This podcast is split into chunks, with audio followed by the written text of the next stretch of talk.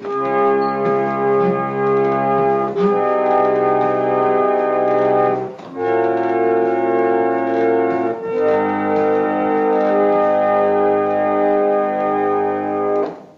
and welcome to Ipse Dixit, a podcast on legal scholarship. I'm your host, Brian L. Frye, Spears Gilbert Professor of Law at the University of Kentucky College of Law. My guest is Kelani Nicole, founder of Transfer Gallery, among many other things. We'll discuss her work with digital artists, including in the NFT space. So, welcome to the show, Kelani. Thanks so much for having me. Yeah, my pleasure. Uh, I've been following you on Twitter for quite some time now. I'm a really big fan of the work you do as a gallerist and, and influencer in the digital art space. Uh, but for for listeners who aren't already fans like me, uh, I wonder if you could you could tell us a little bit about your background, who you are, the kinds of things you've done in the past, and and how you got interested in in digital art. Yeah, cool. Thanks. I've been curating for uh, over a decade now um, and have also a professional practice in technology, which stretches back further. So, about 15 years now working in user experience. So, how humans interact with computers and other kinds of virtual experiences. Um, and I bring that thinking into my work in the gallery. I got started uh, with a curatorial collective uh, after my undergraduate studies in Philadelphia and kind of found the specialty of net art. I was working on the web. That was my primary source of income after college. And it kind of made sense just to start doing studio visits with artists in that environment. And actually, I had my first studio visit in the real world with an artist called Travess Smalley in New York many years ago. And the artist took me into the studio and put me in front of the computer and showed me work. And that was sort of a moment that set me on a path, right? To really uh, invest and understand uh, this culture that has a rich history before it as well. Um, and then be experimenting really openly in my gallery, maintaining my professional practice alongside my curatorial practice and sort of exhibition design explorations at Transfer. Um, and doing that now, um, we're going to be celebrating eight years this year.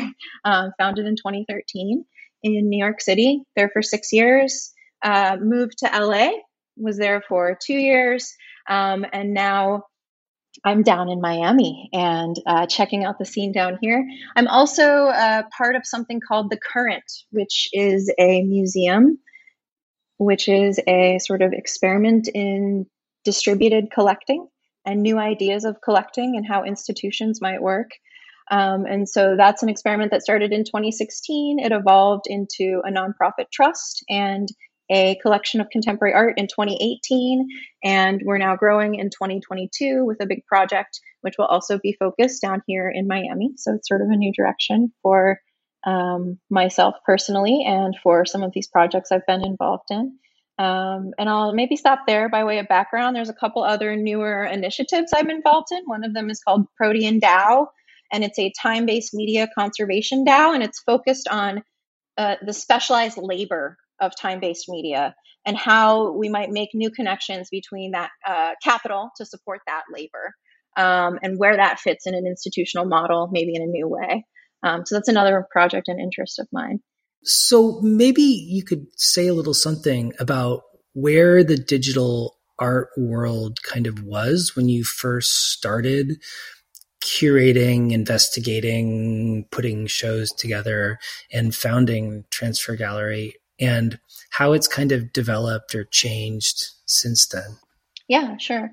Um, there have been great media art galleries for decades now. Howard Wise is a great gallerist that decades ago was sort of thinking about new forms of access for art, new kinds of artistic practice, artists who were experimenting with television at the time. Um, and that evolves through to the current day. Uh, gallerists like Postmasters have been in operation now for a few decades themselves. And that was sort of where I saw some experimentation in you know, net art, internet art, different kinds of computational art, algorithmic art. Um, but when I entered the scene in 2013, there were very few spaces that were kind of specialized and focused on that. And I think the thing that Transfer really uh, did well was focus on giving the entire space over to one artist at a time and really having the gallery be completely malleable in what it means to present the work. And so it oftentimes wasn't a white cube. It didn't feel like a gallery. It felt more like a stage or a way to enter and engage the sort of world building that artists who are working in simulation are doing, um, and a way to enter into that virtual space that can be a shared experience and initiate a dialogue. So that was the work that I did with artists for uh, six years at Transfer. It was very focused, one artist at a time um, towards the end of my time in Brooklyn, I also started to invite other curators into my space to see what they might do with it um, and to just understand uh, my practice as well in relation to how other gallerists work with artists. And that was really cool. I worked with a gallerist called Up For Gallery in Portland, Oregon. Theo Downes-Le Guin is the gallerist. That was a super amazing collaboration. I just learned so much about um, the care that different kinds of patrons can give to artists and what it means to uh, help develop an artist in the market and in the marketplace.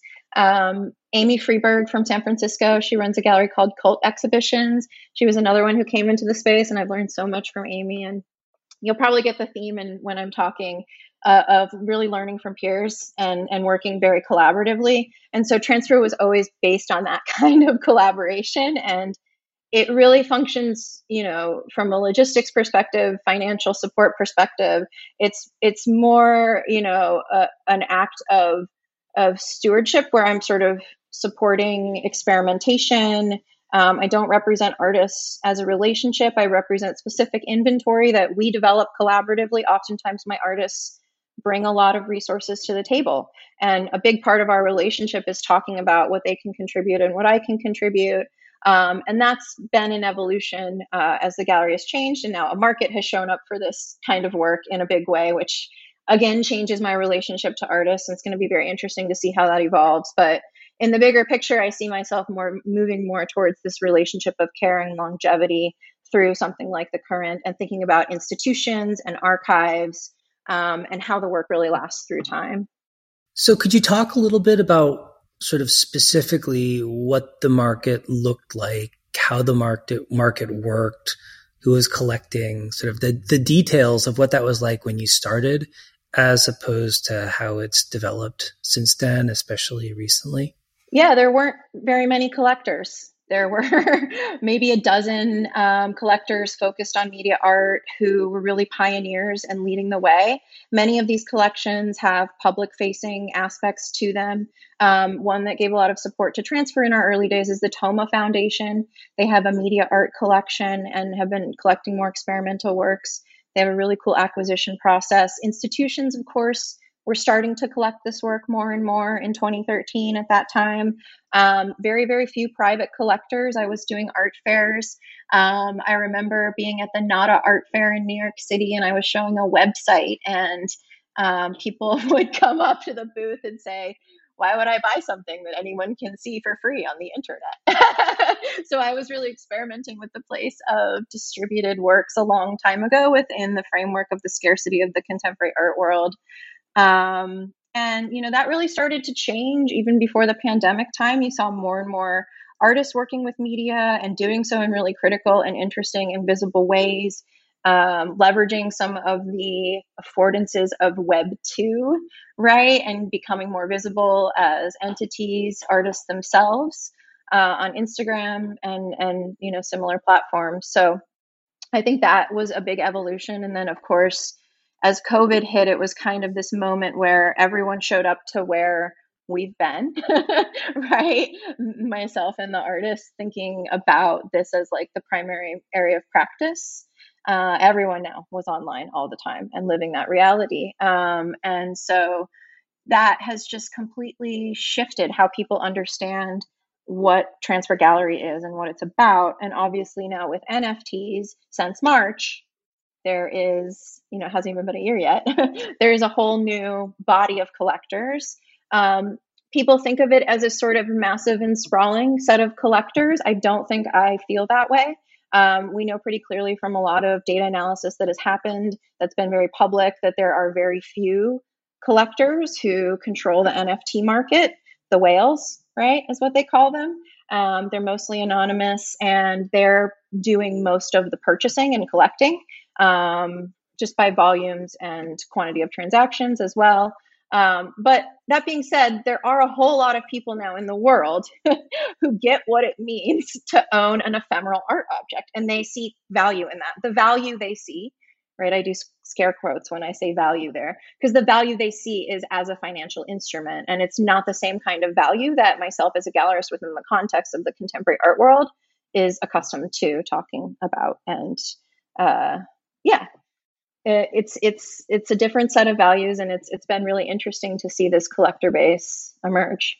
It seems like there's always sort of at least to some degree a dialogue between art practice and the art market as mediated through all the different people who participate in those conversations uh, especially in kind of the last year or two as things have really started to change or develop in sort of kind of un, perhaps unexpected and and um, and interesting ways. Have you seen the kind of collector base change or things people are interested in change? Um, and if so, you know, how have artists sort of in your experience responded to that? How have you kind of thought of that in terms of what your role is as a gallerist? Yeah, I appreciate you asking that question. I've really been tearing apart what it means to be a gallerist in this system where there are so many failures at so many levels, and the art world is really in a place sort of of crisis in uh, values around funding and um, the implications that has on cultural heritage and all sorts of other things. So, you know, coming out of pandemic times and the Black Lives Matter movement and thinking about redistributing wealth and new forms of support and artist equity in a whole different way, right? Because artists lost their their entire livelihoods overnight, many of them, right? Their ability to travel, to speak about their work, to present their work, exhibition budgets, all of that. So um, my role as a gallerist now has really shifted. And I think that's what Pieces of Me, the exhibition we were just discussing, it's pieces of me dot online. You can view it there. Uh, it's all about doing something that isn't about money in a space where everything else is. um, and yeah, it was a, a very personal conversation with artists about the value around their work how we value their work, how we price their work. That was an interesting experiment. Nothing is for auction. The new market has been setting its own value on works. And we said, what if an artwork has a value the way it does in the art market? And so we assigned it a value uh, in ETH at the time when the exhibition was launched, which we knew that would be volatile. We didn't know at the time which way it would go. Um, so, um, you know, it's been it's been a whole sort of conversation around these kinds of things. Um, and one of the big propositions and pieces of me is how can a gallery get out of the way and and position artists to launch an artist-owned infrastructure. So the way that the exhibition works is that 70% of the proceeds go directly to the artist when, when the work sells, and the 30% is redistributed to everyone in the exhibition. So you can imagine, you know, a more mature career artist uh, then being able to support a community of peers. And i thought it was an interesting experiment in like how might we mitigate risk in in a volatile market? Um, it's a proposition that we're still implementing right now and so many new tools have been emerging around daos and decentralized organizations. Um, so multi-sig safes right where you can have uh, an authenticated group of individuals connected and um, make group decisions or disperse funds things like that um, so I've been really blessed to work with Harm van den Dorpel. He's an artist based um, in the Netherlands, and he also uh, is an engineer and has been selling um, media art on the blockchain for many years. Um, and his perspective, I think, really helped shape how we brought this collective of artists together and put out this proposition. Could you say a little something about how this particular exhibition came to pass? Sort of, you know, what was the kind of circumstances surrounding deciding to do it? How did you initially conceptualize what it was going to look like? You know, and choose the artists you wanted to include. And then I'm especially interested in sort of what the artists' reaction to the proposition were. I mean, did they have different perspectives on what they wanted to do and how they wanted to do it and how they wanted to present it to the public?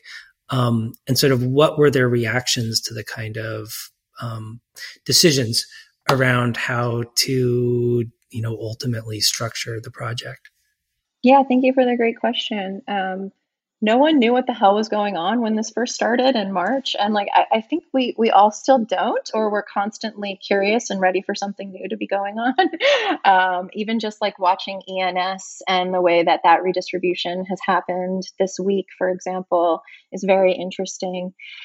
Um, but we set up a Discord like you do in Web3. Um, and many of the artists came in there, but we had one on one conversations, which is how you curate an exhibition, right? It was a studio visit. And we sat with folks and we talked about value and exchange. We explained how to get a crypto wallet. Um, we talked about a few other functional things to try and educate artists on Web3. One of them is a digital twin of the metadata file, talking about the fragility of a third party platform, right? A non custodial platform still owns things like the metadata file. So we got really nerdy about this, right? We wanted to get an artist to upload their own metadata file and think about that kind of data ownership and that, that kind of participation in Web3. Um, and that was a huge learning process. Um, but we got everything up and running. And when I say we, it was myself, the curator, Wade Wallerstein, uh, Harm van den Dorpel from Left Gallery, and Regina Harsanyi, who's our time based media specialist and who kind of has been advising us from the beginning um, on resiliency and structure for a lot of our um, systems managing this show. Um, so, yeah, we put up this show really quickly. Um, the the curator Wade Wallerstein divided the works as we were bringing them together into rooms, which represent various sentiments about the moment uh, of crypto. And so when you visit pieces of piecesofme.online, you can see the rooms and the different room descriptions. Um, these aren't thematic necessarily, they're more about a spirit or a moment. Um, to answer your question more directly from the artist perspective, uh, the, the exhibition represents a range of perspectives, and that was really important to us. Uh, you know, we saw this sort of very polarized dialogue in the space of crypto. You either love it and it's amazing, or you're FUD, fear, uncertainty, and doubt, right? There's no room for critical dialogue, which is also something that's so important in the art world to be able to have a conversation back and forth about ideas. And so we wanted Pieces of Me to be uh, an exhibition that represented people who were super bullish about crypto. They were all in, totally Kool Aid and other people who completely rejected it for you know the sort of techno idealism and a lot of the issues around financialization of art. And then there are people in between who like didn't know what the hell to think and like weren't sure if they wanted to participate. So when the show launched on april 1st nothing was actually minted yet. That was it was sort of like you know it's an option. You can choose to mint. And we wanted there was there was a lot of talk about the environmental issues at that point still um, and and rightly so. And so, you know, we didn't want to process and and sort of burn gas and do all of this if there wasn't going to be purchasing interest on chain. So developing this proposition of on chain off chain was something we all did together through the Discord. We shared pricing transparently with everyone. So there was a Google Doc where each person was pricing their work in ETH and trying to place a value, you know, from a gallerist perspective, we value based on previous sales, peer sales, um, you know, you're working in a different media with an online decentralized object. It was very strange because some of the artists in the show had great uh, sales history in the contemporary art world and in the NFT world, it was four times as much. And so, where do you price a work, right? For an institution maybe coming to see pieces of me and being interested. Um, and I think from the institutional perspective, also, um, the fact that the NFT was kind of secondary to the artwork was really important because it got museum curators in.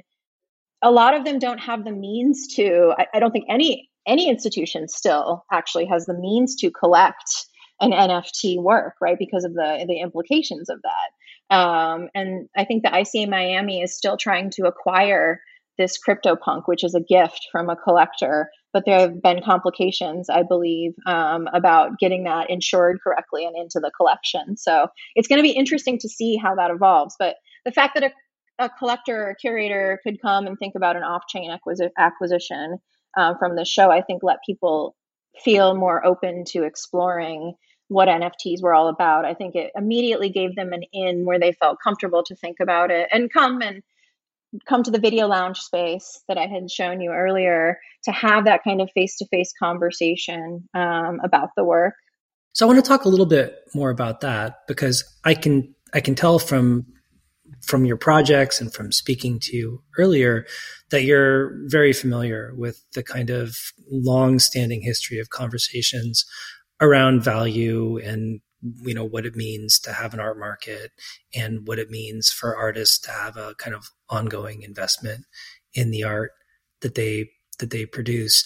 How have you seen those conversations being inflected by the sort of really rapid and uh, at least in my experience often quite unexpected changes and developments that have happened happened recently? And have you seen those kind of conversations sort of reflected in the spaces that you yourself have created? Yeah so as people enter the exhibition we'll almost always have a conversation about pricing or value if you're talking about that kind of value or maybe social capital and the value required to build a market in the NFT market and what you know what kind of energies and activities surround that value. So there's all kinds of conversations happening in these tours. Um, people come into the online viewing room we created. It's called a video lounge, and you enter the space and you're face to face, like we are right now on a Zoom like interface. Uh, it has some social features where you can jump in and out of conversations with other folks. So I host gatherings. We have a working group that is called On Value, which kind of emerged organically from a lot of these great conversations with people all over the world coming into the video lounge to see the works, talk through the artist examples, um, and think about these ideas a little bit more. Could you talk a little bit more about specific works or specific conversations that you've had that you think have helpfully informed that conversation? Yeah, thanks for the question. Um, I wanted to talk about the work of uh, Cassie McQuater. When I was mentioning earlier that there's all different kind of perspectives on the work, Cassie is one of the artists who completely rejects NFTs and doesn't want to participate in Ethereum at all um, for all of the implications that it sort of represents. And uh, she's an artist who makes online video games and has been doing that for years now. Um, she has a sprawling game called Black Room Everyone should check it out online, Cassie McQuater, Black Room. Um, and it's sort of all browser based, again, all out for the public. And her and I have worked together on a solo exhibition where we talked about what it would mean to own portions of that game. So it's just to say she's well versed in thinking about these issues and doesn't see NFTs as the moment or the right time or the right intention to go into a financialized relationship with her work in that way. So the work in the show that she presented, it's called moretome.txt. It was very important to her that the uh, viewer down click and download a text file and then open that text file on their computer and read the words that are representative of the work, which says, This relationship means more to me than money. And so that's her offering in Pieces of Me. That's her perspective and her stance. And it's a very important work in the show. Um, there's a work by Danielle Brathwaite Shirley um, called Terms and Conditions, and it's an animated GIF. Um, and it is uh, something where the artist was thinking about what uh, what it meant to uh, represent a set of values um, and how the artist might put terms around how their work is used um, in the real world. So Danielle requests that everyone print out a still, anyone who acquire this work, print out a still of the um, of the work itself, which we provide at the time of sale, and display that in their space um, for a period of two years. And I would love to just read the text in the piece um, quickly. Terms and conditions. We are committed to making this space one that centers Black trans people. As part of our commitment, we agree to uphold Black trans voices, have a zero tolerance to anti trans sentiment in the workplace, showcase and invest in the work of Black trans artists, make the space accessible to Black trans people. In entering the space, you are also agreeing to uphold these conditions. If you do not agree to these terms and conditions, then you must leave. So I think it's an artist, you know, really, really playing with what it means to display and agree to and perform terms and conditions. Um, it's a very powerful piece. Um, and then there are works like I would mention Auriea Harvey also um, has a work called Stygian Hand in the show. And um, this is more than just an NFT, right? Ori is a pioneer in this field and has been making online video games for a long time. And she chose to make an offering, which is a multi part online installation public artwork, right? So the the owner actually will acquire it by acquiring a domain name, and there's the artist website sales contract, which governs that kind of relationship where the collector is meant to maintain the work online at that URL for the public. It's part of the performance of the piece, right? Um, and that's what happens when you acquire the work and you agree to that stewardship. So we've been developing a contract that includes that and many other components. It's also got an augmented reality component, um, which is another part of the work, and there are platforms dependent on that. Um, so it's a process of really doing, you know, a deep artist interview and talking about um, her intent for how the work uh, is shown, engaged with, how it changes over time, how it might be updated or not, right? How it's meant to be treated. Um, so I think those are three really good examples that that give you some ideas. And there there are so many amazing works, and every artist I think really made a thoughtful offering here. Um, and they're one of one. I want to mention one more thing. We thought very important to reintroduce the idea of the artist proof which in the art market is something that kind of lets the artist retain, you know, rights and their own, you know, equity over their work by holding an artist proof. So as an artist's work rises in value, they then retain the proof. That's something they could sell later. So in Pieces of Me, we meant two tokens, even though they're one, they're one of one. Um, so it's one plus one AP. The artist gets a token in their wallet when a collector is passed a token.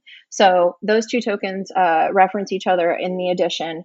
Um, and the idea is that a lot of the promise of the ERC 721 and this new format is around um, artist resale, but the standard is still in its infancy. So the resale rights are only enforced at the level of a non custodial platform. Still, and this is still how it functions in this current market.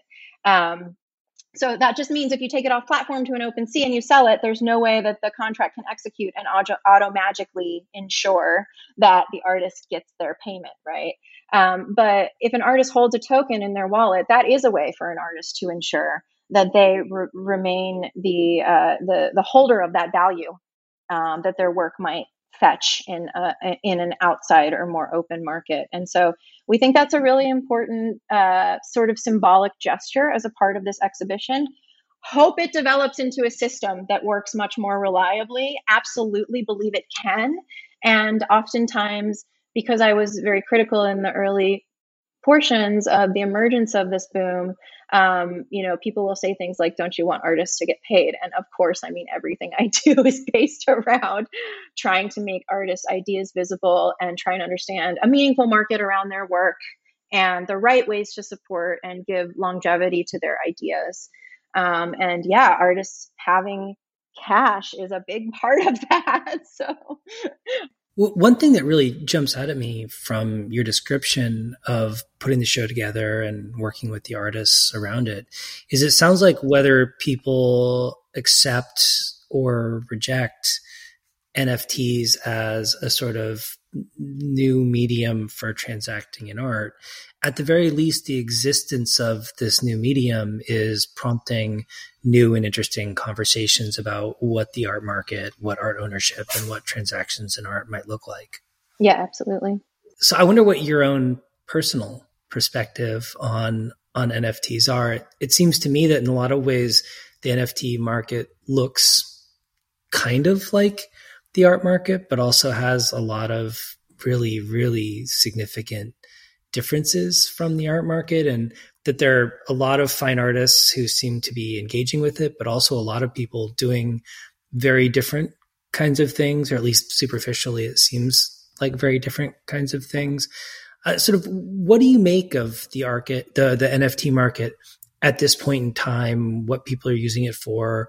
What kind of work is being produced and sold, and and wh- where do you see that going from here?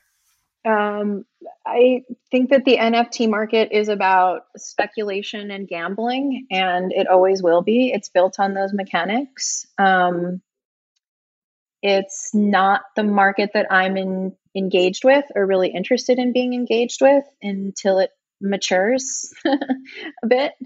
Um, and I definitely see and believe that uh, more traditional collectors are going to start finding value in time based media art and ephemeral forms of art. Not saying they'll enter the NFT market. I think those are two very different things, but clearly there is more value from a financial perspective, which, you know, a collector who's in the contemporary art market is also in it for a financial reason. There are a lot of ideas and other things that lead. There's taste, there's aesthetics, there's different sets of values around the work and the history and the context that comes before it and after it for great collectors, also looking at emerging artists. Um, but just to say, it's also very financialized, and I don't have a very idealistic view of the contemporary art market either. I mean, I've been showing websites at art fairs for almost a decade now and playing with those dynamics um, and being very, very frustrated by some of them. But um, it's just to say, I do see absolutely, you know, a, a, lot more serious collecting interest um, from the contemporary art market in this kind of work. Um, and it's a really exciting time for Transfer Gallery because I have a pretty historic inventory of many, many artists. Um, and I am interested also on the other side as the NFT market matures and as collectors who fall in love with the idea of bringing artworks into their life and home and collection and becomes more than about speculation. I'm here for them. I'm ready to talk about art and show them art and show them a lot of um, what's happened before, creative ways to live with works of art. I'm thinking about that a lot. One of my little side, side, side projects right now is reside.ltd, and it's just like a pitch, but it's an idea for how to teach people how to dwell with contemporary art in a new way. Um, I think that's a really important thing to uh, help develop a collector um, to to teach them how to integrate into their lifestyle. For example, I have daytime and nighttime playlists. So you might have something brighter during the day that would be disruptive at night. So how can you kind of curate your living space and think about your collections, think about different displays, uh, you know, nerdy shit like resolutions and what looks good on a screen and what needs to be on a projector with maybe some projection mapping so you don't have black bars on both sides. These kinds of ways to kind of treat treat your work in a space. Um, so yeah, I guess overall I'm like hugely optimistic. I think it's going to be fine. Um, I think we all see the NFT market for what it is uh, at this point after like the hype is now kind of settling a bit institutions are becoming a little more hip on DAOs, which I think is a really important shift because obviously the emergence of decentralized economies is about much, much more than just financialization. Uh, it represents a potential for a new connected web and different kinds of ecosystems and uh, exchanges. So um, I'm really excited that you know the conversation is starting to evolve in those directions and we're thinking more about how, as the keepers of governance, right, cultural institutions are the ones who ha- are experts actually in governance and what it means to tend to a cultural idea, a community, give it longevity, take care of it. Um, and they're becoming aware that that that that kind of expertise is something that this system is suited to um, really bring into public value in a new way. As someone who's got considerable experience engaging in actual transactions around you know ephemeral conceptual non-material digital artwork in a kind of more traditional contract form. Are there advantages disadvantages to nfts as compared to the more kind of traditional ways of accomplishing those kinds of art transactions like when you when you as a gallerist or as a facilitator of those kinds of transactions think about the relative um, appeal of different ways of approaching those transactions sort of what kind of things are most salient to you yeah that's a great question i think that nfts really do not do the rigor that we find customary in the contemporary art market. So um, I want to point to the work of two women. Um, one is Zoe Miller, who just presented at the Institute. It's a screening series at the NYU IFA time based media conservation program. And she was talking about how uh, acquisition of time based media essentially is a set of rights and rules and agreements. Um, and she references also the work of Lauren Van Haaften-Schick, who uh, is doing a dissertation um, right now on the, the 1970s artist rights contract. Um, and then also thinking about how it applies sort of in this new uh, economy that we're seeing. And one of the things that Lauren talks about is the social aspects of a contract, where it's, you know, not just terms and conditions or, you know, sort of things you have to do or check off, but it's a sort of an understanding about how you as a collector uh, affect and your care and treatment of the work affects an artist and how an artist also their relationship to that work affects a collector um, and talking more about those kinds of um, sort of exchanges and agreements that a, an acquisition of time-based media art represents right um, so typically there's an owner rights and obligations document which specifically gives the collector exhibition rights for um, use in their own space and uh, public exhibition. In uh, in a lot of cases for time based media, there'll be a variant where an artist um, will allow work on a single channel, maybe at a smaller size for display in the home. However, when it's exhibited, it needs to have different parameters through installation design, potentially, or different kinds of equipment to present to public audiences. So it's important to explicitly grant those rights because if a museum or an institution is looking to either acquire or show these works, they need those rights explicitly granted. NFTs do not have that. NFTs consist of three fields right now, right? Which is a URI, a publicly hashed information field, and a metadata field, which is um, somewhat flexible. And for pieces of me, what we've done is inserted just a bunch of text, which represents our contract agreement, into the metadata field, just so it's accessible. And of course, it's not part of the standard. It's not yet something that can be adopted, but we hope that these kinds of explicit rights, rights and usage information becomes more a part of the standard as it develops in the future. Awesome. Well, Kelani, I wonder if in closing you could just reflect on sort of where we've come so far this year, as it were, um, in relation to sort of where things stand at the moment, and whether you have any thoughts or hopes about what the sort of the future of NFTs in the fine art market could or should or might potentially look like going forward? Yeah, I, I, mentioned ENS earlier, and we just saw the airdrop. So anyone who had registered a .eth address prior to the snapshot they took on October 31st was distributed tokens for equity. And that was immediately money in people's hands for participating in this culture, right? Um, I really hope that we see some of the non custodial platforms do that kind of distribution. SuperRare experimented with it. Um, but these platforms really became wealthy and rose um, on the back of artist fees because it was an expense to an artist to mint on these platforms. So you saw artists investing actual money in order to get that revenue and capture that value. Now, you know, it's a hundred times for many of these artists, not all of them for sure. Um, the ones mostly who are best at social media per- performance and um, what I affectionately call y'all shilling um, their work on a constant basis.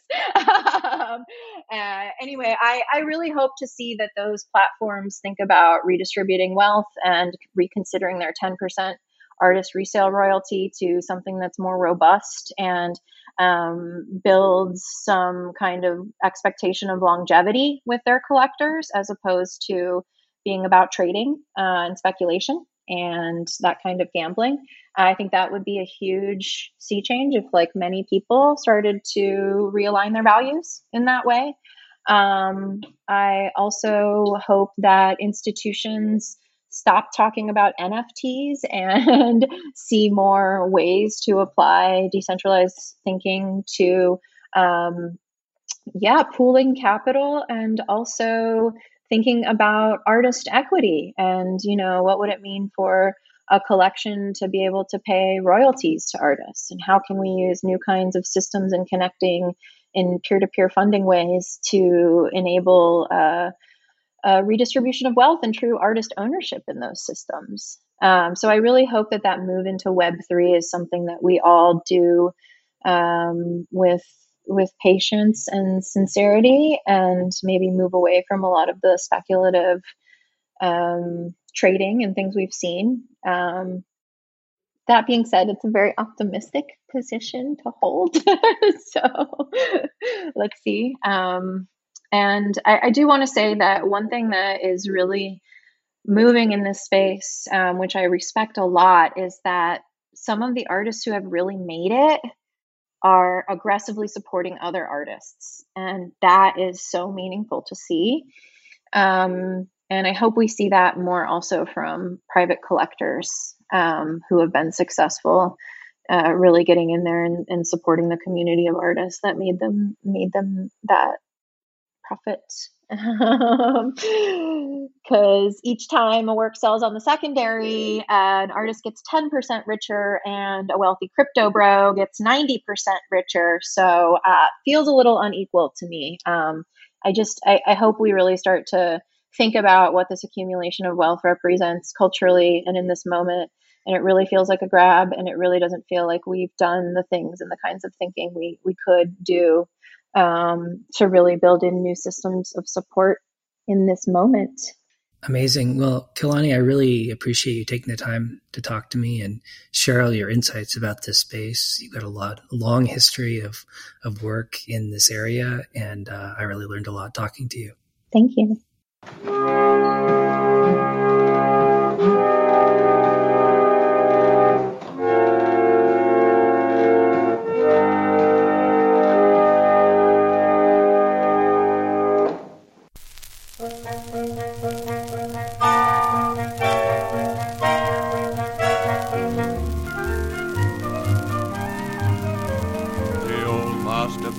From the faraway hills painted the violets and the daffodils.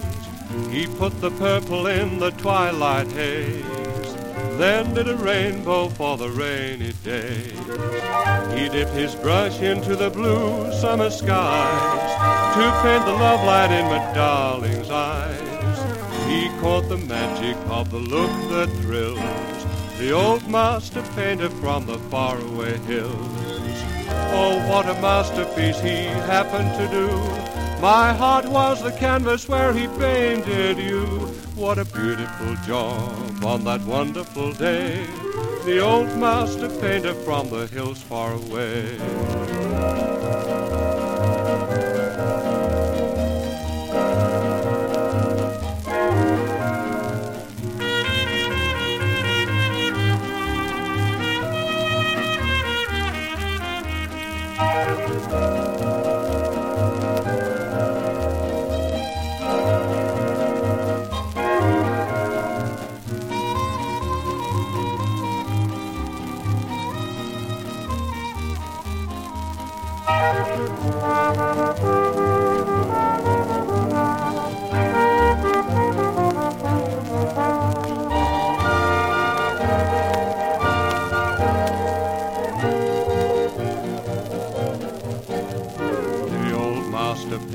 From the faraway hills, painted the violets and the daffodils.